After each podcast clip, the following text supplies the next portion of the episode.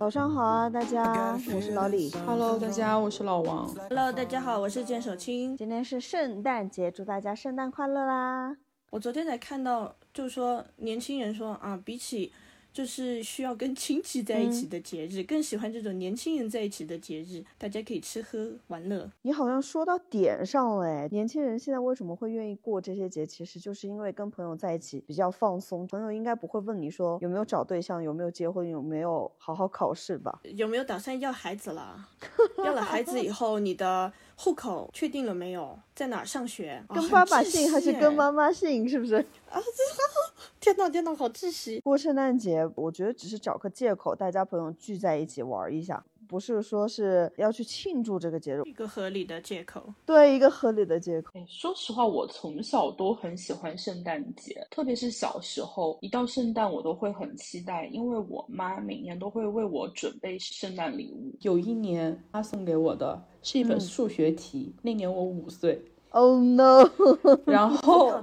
我五岁之后，一直到四年级之前，我一直都坚信有圣诞老人的。哦，你是真的很信的那种小朋友哎。啊，对，我很信。小时候是这样的，我老妈她每年圣诞节最开始她送礼物不是以她的口吻送给我的，而是她告诉我说：“你今天晚上乖乖的，圣诞老人就会到家里面给你送礼物，你准备好袜子。”哇，你好浪漫呢！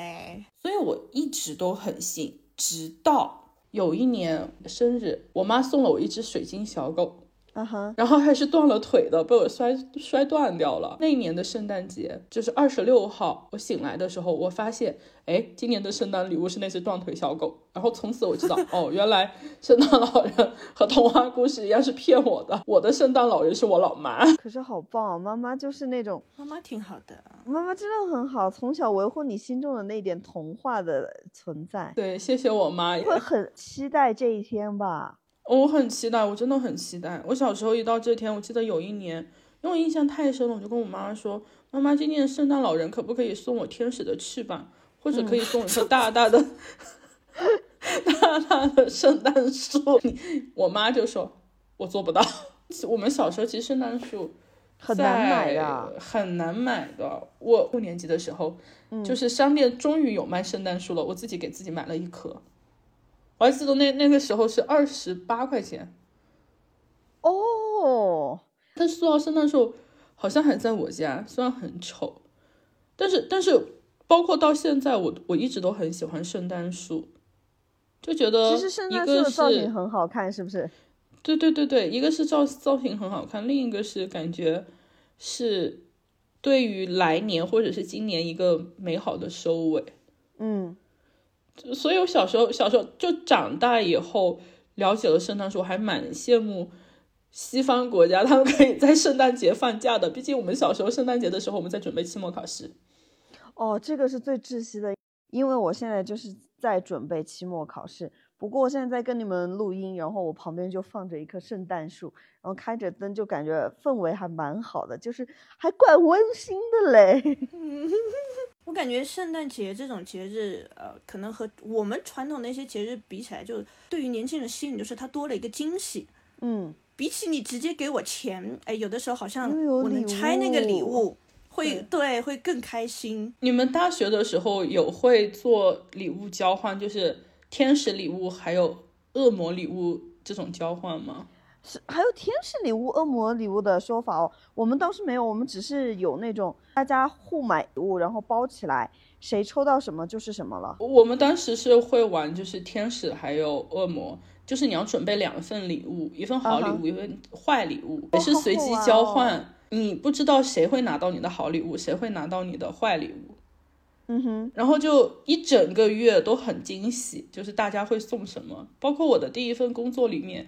它会是一个一个月的活动，就这一个月，你都大家都在猜你的小天使是谁，应该很期待哎，很有趣，很很很期待，很好玩。为什么我对这些节日，就是我从小到大反反而对圣诞节的这种节日氛围感受不深，但是我对平安夜的感受很深，因为要送我要包苹果，因为要送我是苹果，哎，勾起。一代人的回忆，我觉得我们那个时候九零后是不是就全部都是小学的时候啊，都要送老师苹果，那个苹果包的花里胡哨的。我没有送过。平安夜送苹果这种应该是中国特色吧？我记得小学大家刚刚开始包苹果的时候，其实只是一层。初中的时候，这个层数吧就越包越多，越包越多。早恋的同学们开始包饼九十九层，我都不明白大家为什么。明白，一个烂苹果包了九十九层包装纸，真的苹果都快没有那个纸贵了，好吧？那个苹果，我当时就在想，收到这个苹果的人真的会开心吗？我吃个苹果，还要拆那么多包装纸。以前真的很开心的，以前我还会买回来自己包。以前是真的很开心，你什么表情啊，老王？你真的是他不理解，嫌弃我他没有收我过六我理解十六层的苹果。有一说一，你今天的睡衣很像一棵小圣诞树，哎，哎，这这就是前年买的睡衣，专门有圣诞元素的。还蛮好看的，很应景哦。就我虽然我现在知道圣诞老人是骗我的，但是我还是坚信有这个东西。就芬兰不是有一个圣诞老人的圣诞老人村是不是？对对对，我我现在我都很想去。然后他不是每年那里的圣诞老人会给小朋友还写信吗？嗯，是的，会会回全世界小朋友对对对对对，我我到现在我都觉得这是一个很有意思的事情。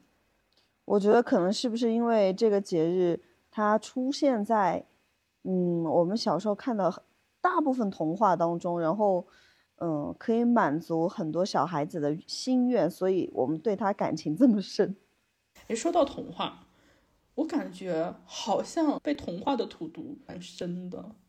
我觉得可能不能说是荼毒吧，就是，嗯，我们看过的童话实在是真的变成了童话，就是美化过的，包括我们喜欢的这个圣诞节，它其实也是被美化过的。其实以前很原始的圣诞节节，就是你看到圣诞老人驯鹿，它其实没有那么可爱、那么慈祥的，什么白胡子老爷爷哪可呢？它都是长着獠牙的那种恶魔，他都是一步一步进化过来，为了商品的销售。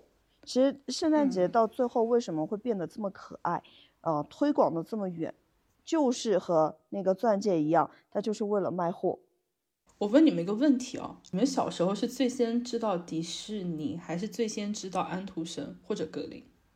我觉得安安徒生、格林，哎，不对，我觉得我三个我都从小就知道，哎，建老师呢？嗯，我感觉好像没有没有先后吧，只是那个时候不会太分清，就你自己不会太分得清楚哪一个嗯属于迪士尼的，哪一个属于呃这些格林童话和安徒生童话。是，我觉得金老师说的对。我我我也没分清，而且我记得我小时候看的，就是公主啊，白雪公主有 N 个版本，嗯，小美人鱼有 N 个版本，然后，呃，小红帽卖火柴的小女孩也有 N 个版本。等一下，等一下，我知道后面的这些，我倒是看过其他的版本。你白雪公主还有些什么版本啊？常规的版本是有一个王后生了一个美丽又健康的孩子，起名叫白雪公主。可是不幸的是，王后不久就去世了，国王又娶了新皇后。新王后美丽，但心肠狠毒，她嫉妒比她漂亮的白雪公主，就千方百计的要害她。白雪公主逃出了王宫，可恶毒的王后还是找到了她，骗她吃下了毒苹果，害死了白雪公主。沉睡的时候，王子吻醒了她。白雪公主就醒过来，然后和王子结婚，过着幸福的生活。对我我我看的就是这个版本。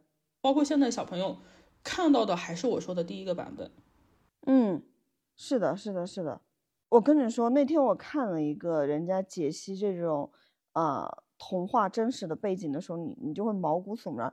刚刚你说的这个白雪公主，她是不是吃了巫婆呃这个皇后的那个苹果之后，她就昏倒了嘛？嗯，对然后昏倒了之后，嗯，按理说他都已经放在棺材里了，代表的就是他已经勾带了，是不是？对，对，然后王子去亲了一具尸体，就恋尸癖的王子，对吧？会不会太恐怖了？真的哎，你这么细思就极恐。当时你觉得看那个的，就是迪士尼那个动画的时候，你觉得好唯美啊。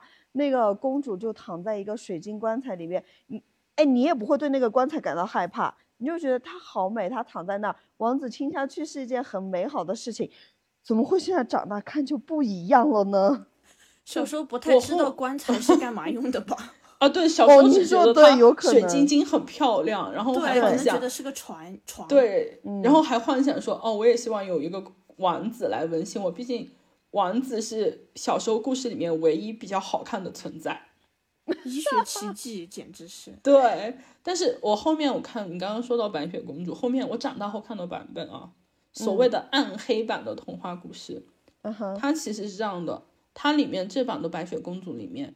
首先，国王就是白雪公主的父亲，他有恋童癖。嗯哼。然后，公主和他国王两个是乱伦的。哈。然后最原版的，就是格林格林最原版的写的皇后并不是继母，而是亲生母亲。后面他良知发现，觉得母亲还是一个比较神圣的角色，或者是后面的人修改的才变成继母。然后我们说到公主，公主其实在。呃，原版的故事里面，她一直被定义的是愚蠢的一个形象。其实是哎，对。然后就比如说小矮人啊，他当时小矮人他已经逃到跟小矮人一起居住了，然后小矮人出去三次都跟他讲说，呃，你要小心，不要被这个女巫再骗了。他三次连续被同一个女巫骗。就而且就是那个故事里面还写着，就是哦，我愚蠢的美丽美丽的女孩子呀，你一定要小心，就是这个女巫这个坏女人，她会把你杀掉之类的。然后我们说到小矮人，其实小矮人嘛，我不知道小时候你们看白雪公主是不是觉得小矮人都很滑稽，对，很可爱。然后。我看的暗黑版里面的小矮人，而且更偏向于原版的小矮人。他是这样的，他们看到美丽的公主，因为他们是在一个乡村里面嘛，嗯，就很矮、很小、很丑。然后来了一个漂亮的公主，一开始他们是以父亲的形象自居，但是他们以父亲的形象自居了以后，每天晚上七个人轮流与白雪公主交欢。哦，不行了，完了完了完了，不要再讲了，我我整个童年世界都要摧毁掉了。然后，然后你们知道这是迪士尼版本的，因为我刚刚问了，你们是先知道迪士尼还有安徒生吗？对吧？他我们我们知道的那部老电影经典电影，它其实是大萧条时期，然后嗯，华特他们拍出来为振奋人心的一个电影嘛。嗯。我们现在看，可能小时候看都觉得它只是描述一个我像我第一版说的那个故事，对吧？嗯。但是你们现在去看，我我前几天才看了，你会发现其实小矮人这个形象是很大的保留了原版的故事的。我我我再去看的时候，我发现所有小矮人都是秃头。对，都，然后都是他们不爱洗澡，对，所有的生活习惯是白雪公主教的。白雪公主她其实已经被塑造成一个贤妻良母的一个形象。嗯嗯嗯。你们去看暗线，其实还是保留着小矮人已经把她当做妻子了。是不是还有打扫卫生的情节啊？我怎么记得有？但是你就是觉得他们是好朋友，所以。啊，对对对对对，白雪公主见不得他们脏，帮她搞卫生，我至今都是这么觉得的。我现在正在重塑我小时候的三观。哎呦喂，七个小矮人里面有一个角色叫糊涂蛋。啊，对，就是我小时候不是很喜欢他，因为我觉得太蠢了。他是小七个小矮人里面唯一年轻的那一个。对对对对，是的。但是他的设定也是一个可能智力有残缺的。这么一个形象，我一直觉得他智力有残缺，我不瞒你。然后为什么我刚刚说他原本的保留了？其实原本的故事设定啊，电影里面，嗯，有一个镜头就是三个人一起，糊涂蛋的脸，三个小矮人一起立成一个高大的形象，跟白雪公主跳舞。啊啊啊啊啊啊啊！我记得的，这个我记得的。对他们，他们我看了分析说，潜意识的也是觉得说，我的形象和他不搭配，是需要一个。高大的形象跟白雪公主搭在一起的，嗯，然后还有爱生气，你知道吗？爱生气他不是最拒绝跟白雪公主入侵他们领域的人，对吧？是的。但是我也看了分析说，其实他也是最觊觎白雪公主的。为什么？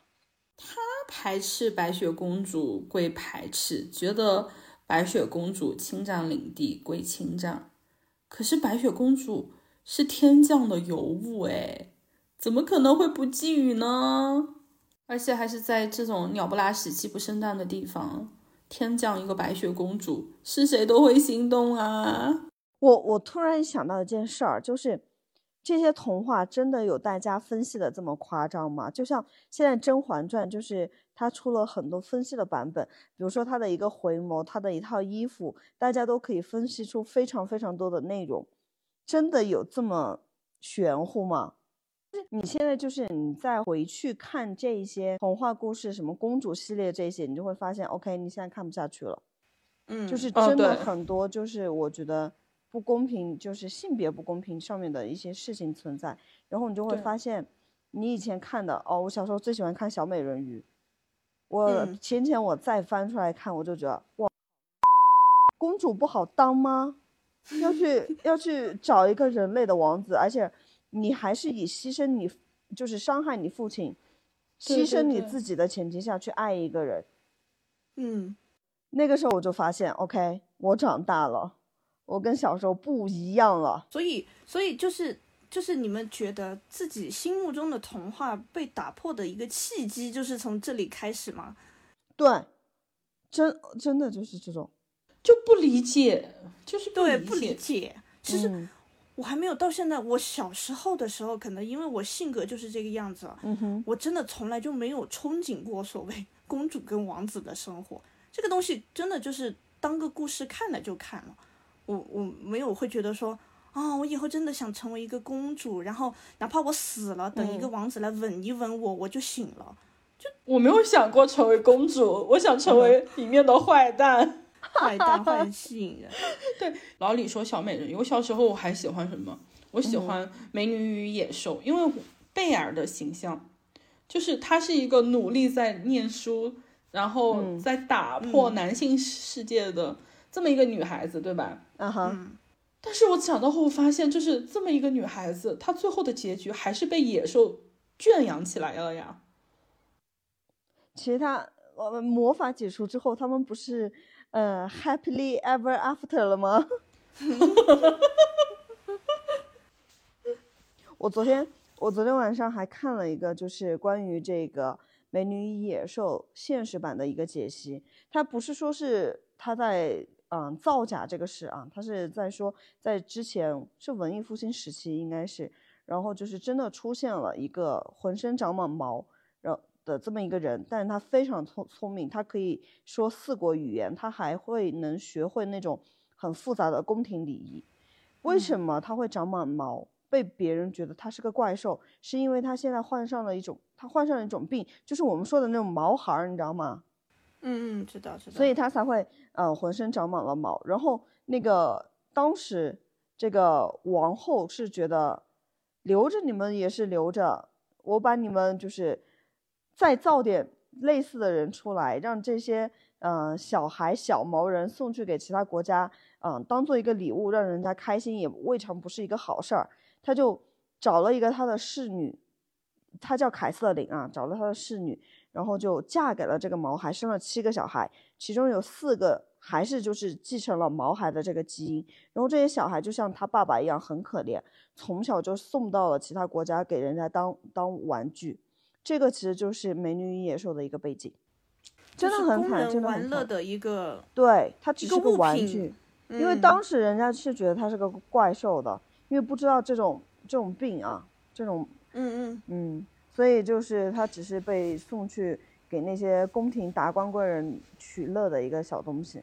就我嗯觉得童话的背后其实都很惨，包括我哎昨天还看了一个就是睡美人的，我昨天才看了一个就是关于睡美人的这个故事，然后边看我就边觉得，哎，好像这些他讲的这些故事我都看过，就是在我不同的这个时期里边，我看过不同的睡美人的版本。小时候我们都是翻故事书嘛，每一个故事书它其实每一个的这个故事情节大概都是会有一点点出入的，有没有发现？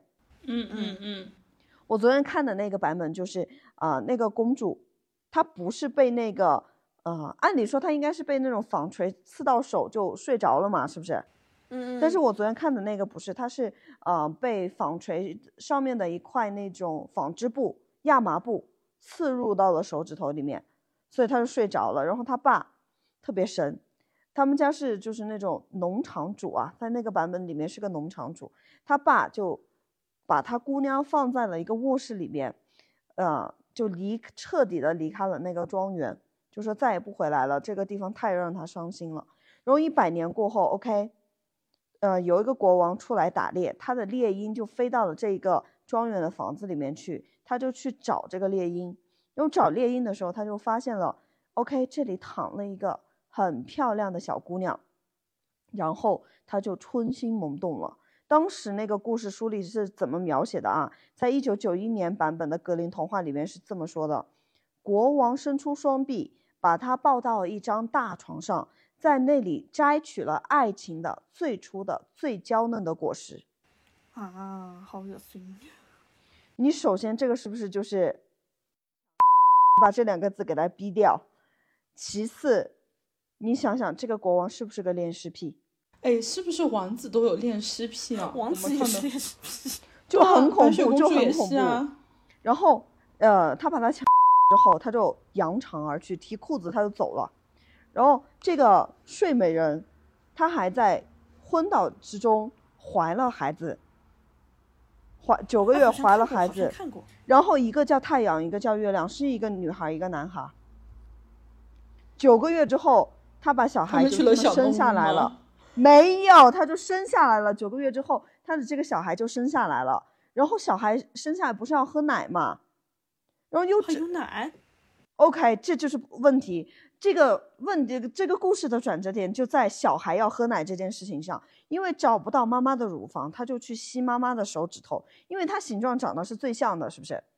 嗯。所以他吸手指头的时候，就把他那个睡美人手指里面的那个亚麻纺布给他吸了出来。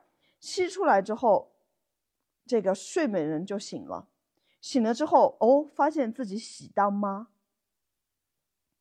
有了两个孩子，他就，呃，带着这两个孩子一直生活在那个庄园里面。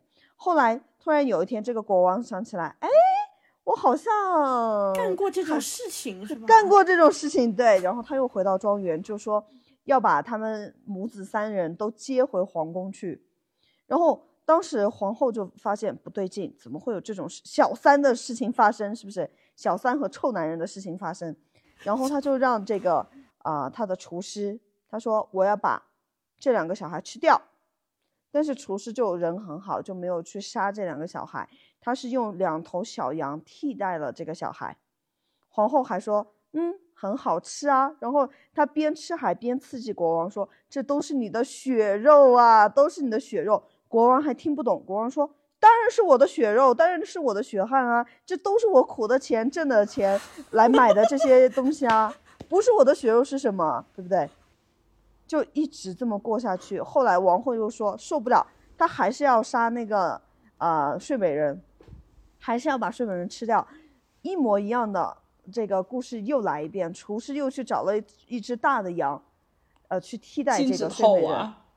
哎，就是真的就是套娃。然后，呃，这个国王突然良心发现，说你原来是一个恶毒的皇后。他们俩吵架，然后。皇后一气之下就跳进了火堆，把自己烧死了。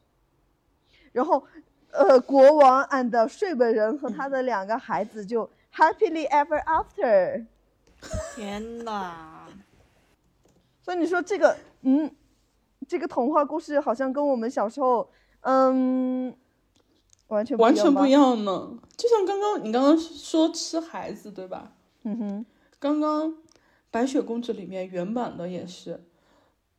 皇后她为了自己变漂亮，她要吃自己亲生女儿的心脏，嗯，然后唯一的好人也是那个放走她的猎人，对，哦，他们说好像不只要求吃的心脏，就是还要吃他的肝脏和他的肺，哇，还增加呢，对，还增加了，所以当时确定的就是，呃，白雪公主在那个时候她其实已经是狗带了的状态。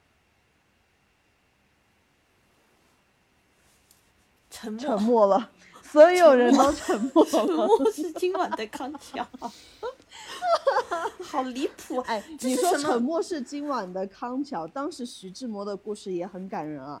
等你哦长大之后，你才发现，OK，他也没干什么好事儿。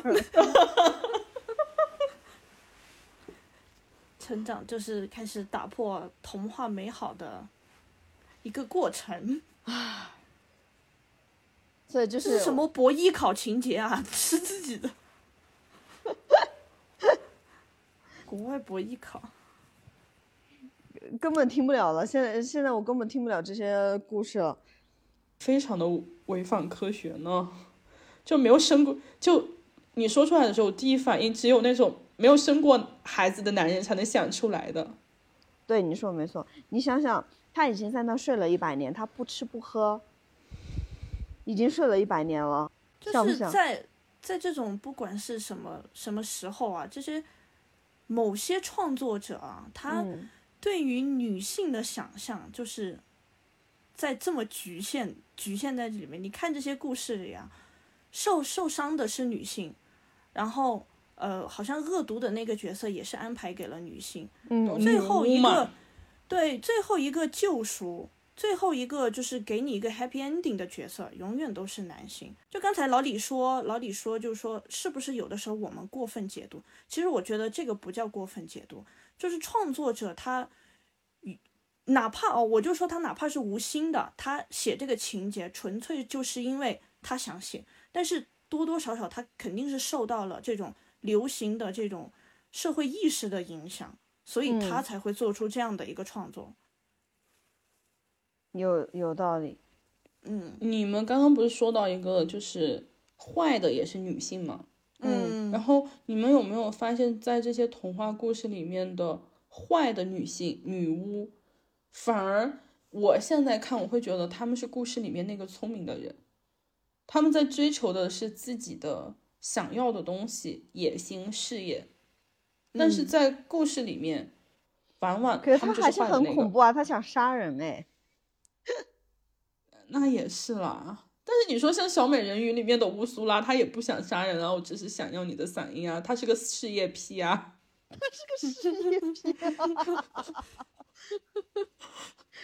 对 啊，我真的是。他他你看啊，王子对吧？我们看到的故事里面，他也不爱王子啊，他只是想想气小美人鱼，对吧？但是嗯他为的、一直为的只是嗓音，小美人鱼的嗓音，嗯哼，不是事业癖而且是吗？而且是那个恋爱脑自愿作为交换的哈，对呀、他也没有强迫他。对呀、阿拉丁里面的假莎，我小嗯时候看我会觉得哇，他好搞笑，但是现在长大看，就皇位让给他有什么用？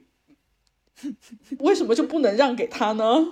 我好像没怎么看过阿拉丁哎。哎，假你说的假杀是不是就是那个他们的大法师还是什么东西的？对对对对对对对对对。那我就问你，现实生活中，你看茉莉公主啊，她一开始的故事设定是她要逃出皇宫，但是她逃出皇宫追寻自由后，她就遇到了爱情，还是一个穷小子，又是公主与流氓的故事。而且有没有像最近的那个？他虽然给不了我什么东西，但是他会为我煮白粥。Oh my god！对啊，就就对于这些就是这这一类创作者来说，就是说他们觉得对于女性最高的一个最好的一个归宿，就是她有一个美好的爱情。嗯哼，就你很不理解，就现在如果说现在以我们这样的一个意识来看的话，所以你有没有发现，因为我们现在的人啊，这个呃人权的这种意识越来越嗯嗯呃就是增长。这个迪士尼它现在出的公主的系列都不是像以前的这种了，对所以这些公司它也它也是在成长。对，没错，Elsa，、嗯，然后还有什么海洋之心，那么是海洋之源的那个，也是这啊类型的，就是独立坚强的女性的那种。对，你们知道，在就是 Elsa 前面只有一个公主，她是没有接受爱情的。诶，等一下，我想想，嗯，是不是那个红头发射箭的那个？不对啊，那好像也有那是勇敢的心，啊，对，勇敢的心，《风中奇缘》《风中奇缘》它是不是也是有点异域风情的那种？我也没看过。承认吧，讲的什么啊小时候大家都是颜狗，好不好？真的是他讲的什么？我大概知道他有点像印第安人的那种女神，是对，有不是？有有对，有点像真的那种反抗外来入侵的故事。然后她是一个部落的公主，最后她没有跟着王子一起去她的领地，然后结婚。她唯一拒绝的只有他。还是守护住了自己的家园，是不是？对，你有没有想过，她为什么就是没有其他的这些公主火？会不会就是因为在那个年代下面，大家的默认的形式还是公主和王子要在一起，所以这种人权的意识还没有开始觉醒的时候，他没有办法做到爆火。不火，对，就是就是这个样子。我我觉得是的。嗯，我我所以刚才他人是在讲的时候，我就觉得有进步的这个问，对我就觉得有这个原因。还蛮刺激的。反正我们所熟知的这些什么格林童话啊，什么安徒生，基本上都是来自于这个五日谈的一个修改。你们有没有听过五日谈之前？历史课本里面有简短的说过，哦，历史课本之前有讲过这个东西，高中历史课本上那是十日谈吧？那个是十日谈，宝贝，十日谈吗？那个是十日谈。那是十日谈。五日谈是这样的，五日谈它是那个比鹅妈妈的故事还有格林童话都早两个世纪的一个童话集。它之嗯前是叫最好的故事给小孩子的什么什么啊、童话故事什么之类的啊。然后它是因为不火，然后他是用方言写的，所以就一直很不火。那他就参照当时十日谈的这个名字改成了五日谈。然后他在他的嗯这个故事里面，他是用五天来分割的。他每一天讲多少个故事，然后集成了一个故事集，所以叫做五日嗯谈。所有的童话故事都是基于这个开始的，很有趣，嗯大家可以去看一下。但是如果能看到就是老一点的版本是最好的。嗯我们刚刚说西方的，可能有没有就是我们的文化差异？因为我发现我们小时候国中国的童话，好像它更多讲述的是主人公自己的奋斗，它不会再嗯特别强调说爱情故事，当然也有，也多啊。中国的我小时候也看很多中国的那种嗯故事，但是我觉得现在我再去看，它其实不是童话，不是给小孩子看的，中国的更现实，更现实。我嗯之前看过的那本，我实在是想不起来那本书叫什么，也是画成格子画的那种。它里面讲的是各种神仙和人类谈恋爱。哦，中国是最喜欢神仙和人谈恋爱。嗯嗯你有没有发现，它都跨种族了？然后在这些故事里面，你会看到很真实的一些内容。它甚至就是把一些很露骨的，比如说人类的交欢，它都会给它画上去。小时候是能嗯看到这种东西的啊，然后经常会看到一些这个人是怎么受折磨死掉的那一种。嗯嗯嗯，我觉得以前的故事书真的很有趣，就是，嗯，它让我记这个故事记到我大了都还在影响我。现在反观以前看的这些内容，其实很像啊拍的《中国聊斋》，嗯，那些童话故事更像《聊斋》，我觉得。对对对，的确挺像的。我觉得就每一个公主的，或者是国内的类似于爱情这种啊，人类嗯跟神仙的故事里面，都是另一种形式的画皮，嗯，都有一个渣男，都都有有一个美丽的皮囊，但是下面都是很肮脏的东西。对，对，像我们刚才就基本上讲了西方的，还讲了中嗯国的。我觉得我们我们这一代人好像小时候还日本漫画也看的蛮多的。什么樱桃小丸子、美少女战士吗？对对哦，我觉得我小时候就除了一些那种，呃，就是樱桃小丸子这些反而看的不多，除了一些少年漫的话，看的嗯比，较多的就是那个美少女战士。我我好喜欢看这个这个故我也好喜欢，就是喜欢水冰月虽然蠢，可是我好喜欢看她变身哦。对啊，剧吧，就是它好像虽然也讲了爱情方面的东西，夜里服假面吗？我感觉这啊，对对对对，夜里服假面。但是我感觉这个漫画的话，它主旨就是在那那那种就是以前或者包括现嗯代哦，男性呃为主角，然后他拯救世界的这种这种故事当嗯中，他全女性角色去啊、维护世界的正义这个设定是蛮吸引我的，到现在我都觉得这个设定很吸引我。哎，我不得不说，就是日本的一些动漫确实是会和我们传统的一些童话故事啊，或者是动画片上面有很大的出入哈。日本的漫画里面，其实很多故事里面南宁一非常严重。肯定的，还是还是挺挺严重的，日本其实它不管怎么样，它都属于亚洲国家嘛。但现在还是对这种这些漫画，我觉得大家还是有一些就是不一样的要求了。比如说，大家在在这些呃，包括啊，对以前的童话也好，还是我们刚才说的这种日漫啊，包括中国的动漫啊，这些神话故事也好，就大家就看就在看到这种很啊、还是像我之前说的那种很公式化的啊，男性就是拯救世界，然后女性我只负责蠢 傻，还有制造矛盾的话，其实大家是。就现在我受这个我市场感觉到欢迎大家已经是不太能接受了，对对，因为随着你这种发展，大家都意识到女性的力量是绝对不是仅限于在这些方面。毛主席说得好啊，妇女能顶半边天。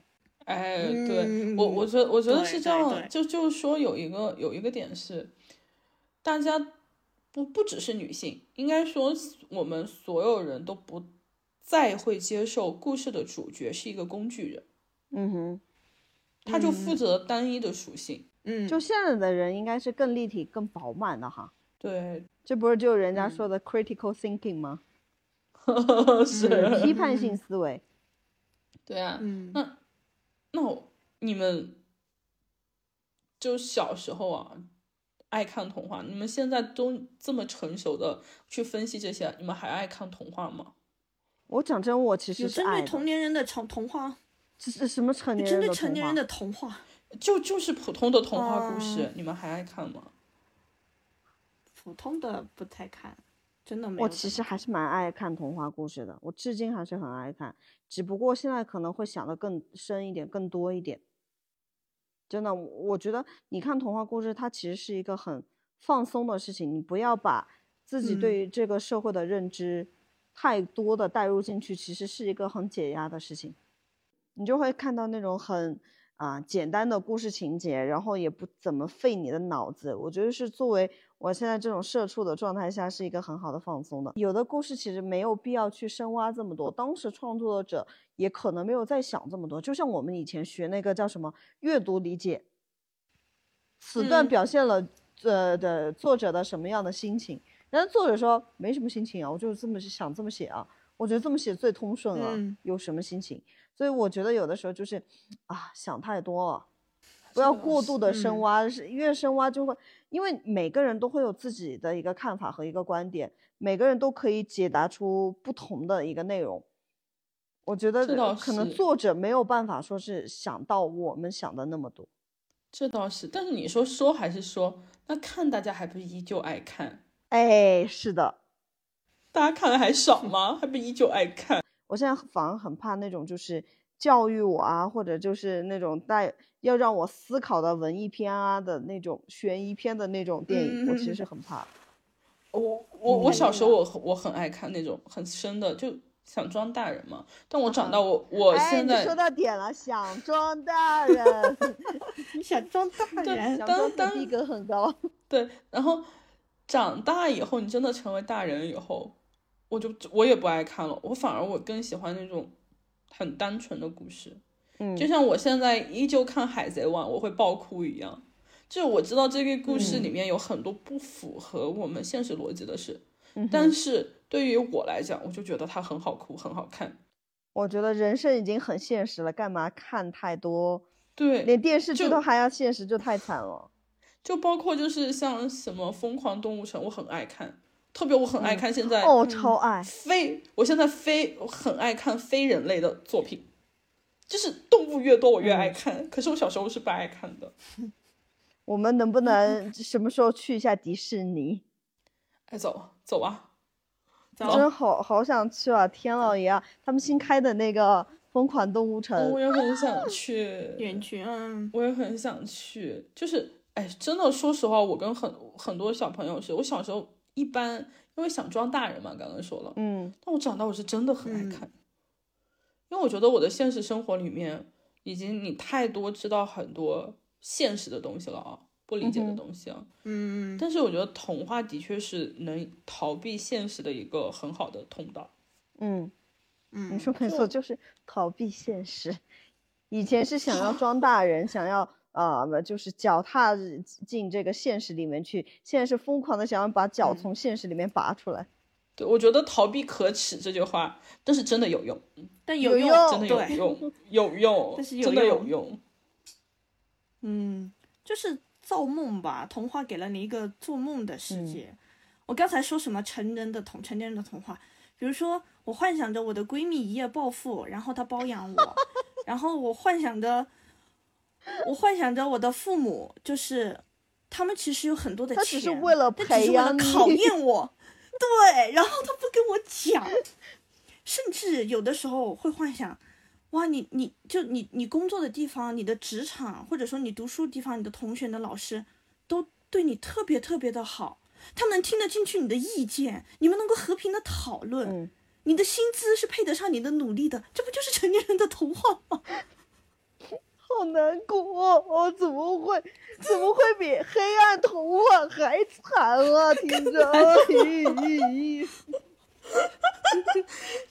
就童年的童话，虽然虽然就是现在像你们说的啊，就是呃你们现在去看也会呃因为要逃避现实沉溺在里边儿，但是我觉得成年人最惨的地方就是小时候我们可以一直沉浸在童话世界里，但是成年不可以，你沉溺完以后，你再走进现实会更加的难受。你会更加的痛苦，有的时候，而且呃现在就是你没有办法说是投入到那个童话当中去了。你看任啊何一个干净的童话，你都会要想很多。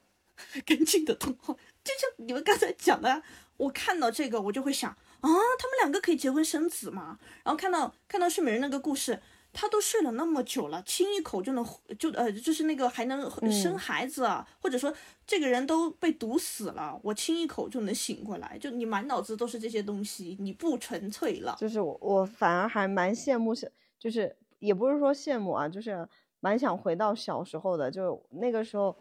真的嗯是因为你没有太多的担忧，所以你看到的童话它就是童话。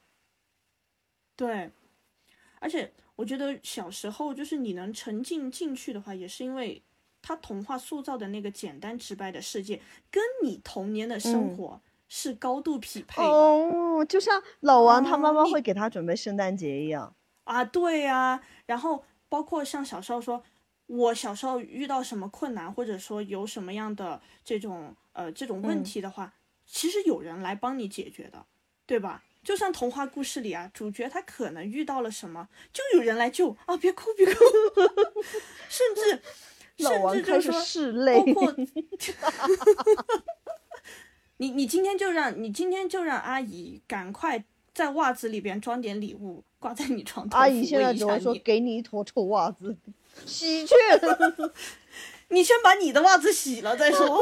刚刚刚刚刚刚，呃，建老师说的这句话，就是小时候我们会有人来拯救，就是我觉得成成年以后，你真的嗯发现很多事情是别人救不了你的。嗯，就是没有办法。我感觉我们每个人都在自救，”哎，特别是我们这一个年代啊，跟当年大萧条的时期也差不多了。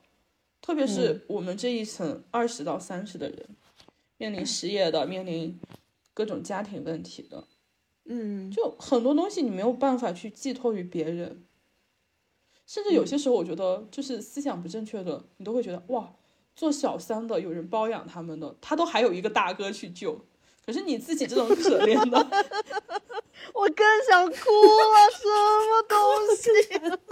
哭得更伤心。然后，然后你自己就只能就是自己努力去救自己，然后你还要去恶斗老板，嗯。可是老板每天都变着法子想着去降你的薪，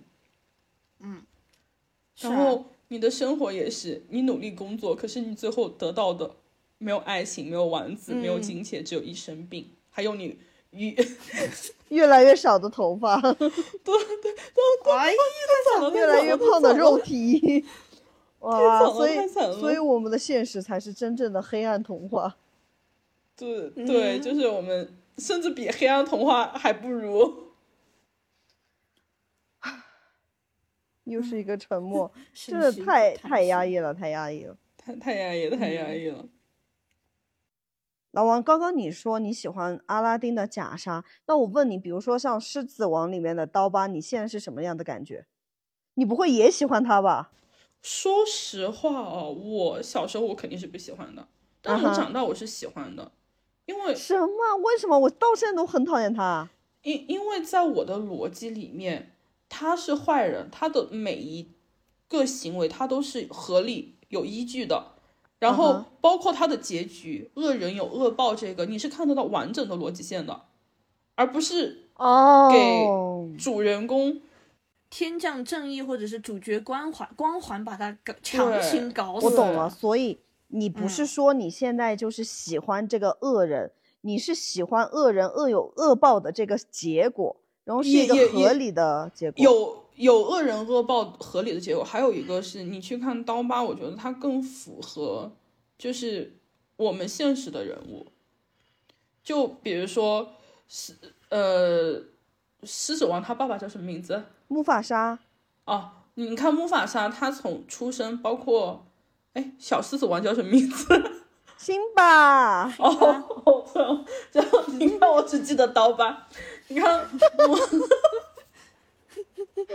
你看木法沙跟辛巴他们的设定里面，就是天生的就是狮子王。那肯定啊，皇位肯定要有人继承嘛，木木？法沙可是你看狮群里面他成王了，他其实也是需要斗争的。我现在看就是刀疤把他斗赢了这件事情，我觉得是合理的。他哪里有斗赢啊？没有斗赢啊，他把那个爪他把爪一伸手让他掉下去，他一他就是用他只是把魔法沙杀啊掉了，他是杀掉了。对啊，那他也是斗争啊，对吧？他虽然是嗯邪的，可是他也是有斗争的这个合理的情节呀，嗯哼，嗯哼，对吧？嗯但是就是主角也不是说说是那种呃完整的有一个主角光环的，他也是会生会死的。嗯对，就是嗯，我我现在是很不喜欢那种一个主角可以复活十次，OK，got、you。对他的每一个结嗯局让你会觉得、啊？哦，但是你去看坏人的结局，就是你能知道他为什么变坏，嗯哼，嗯，他坏的有理由，而且他死的也有余辜。嗯哼，这可能是我现在更喜欢这种故事里面恶人的一个原因。就是从小时候单纯觉得他坏，到现在你看得出来，OK，他呃做事做成这样，他是有因果，有一个报应存在的，你就会觉得更爽。